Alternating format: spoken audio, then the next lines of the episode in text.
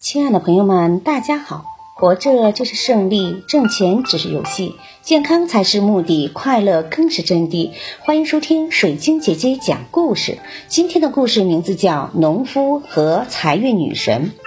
春天来了，农夫在地里种棉花。农夫干得正起劲儿，一块亮晶晶的东西出现在他的锄头下。农夫弯腰一看，天哪！我发财了！原来是一块金子，农夫迫不及待地捡起来，掂量掂量分量，哈哈，足够有三斤重呢。农夫把金子送进城里金铺里，卖了很大一笔钱。回家后，他认为这块金子是土地女神赐给他的，所以他每天都给土地女神献花和贡品，一直坚持很久。终于有一天。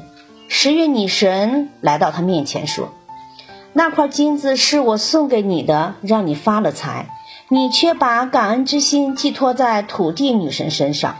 如果时运改变了，这块金子没有被你挖到，而是落入别人手中，你一定会埋怨我，而不去埋怨土地女神吧？”这个故事告诉我们，任何事情都要弄清楚状况再做。不能盲目。感谢收听，再见。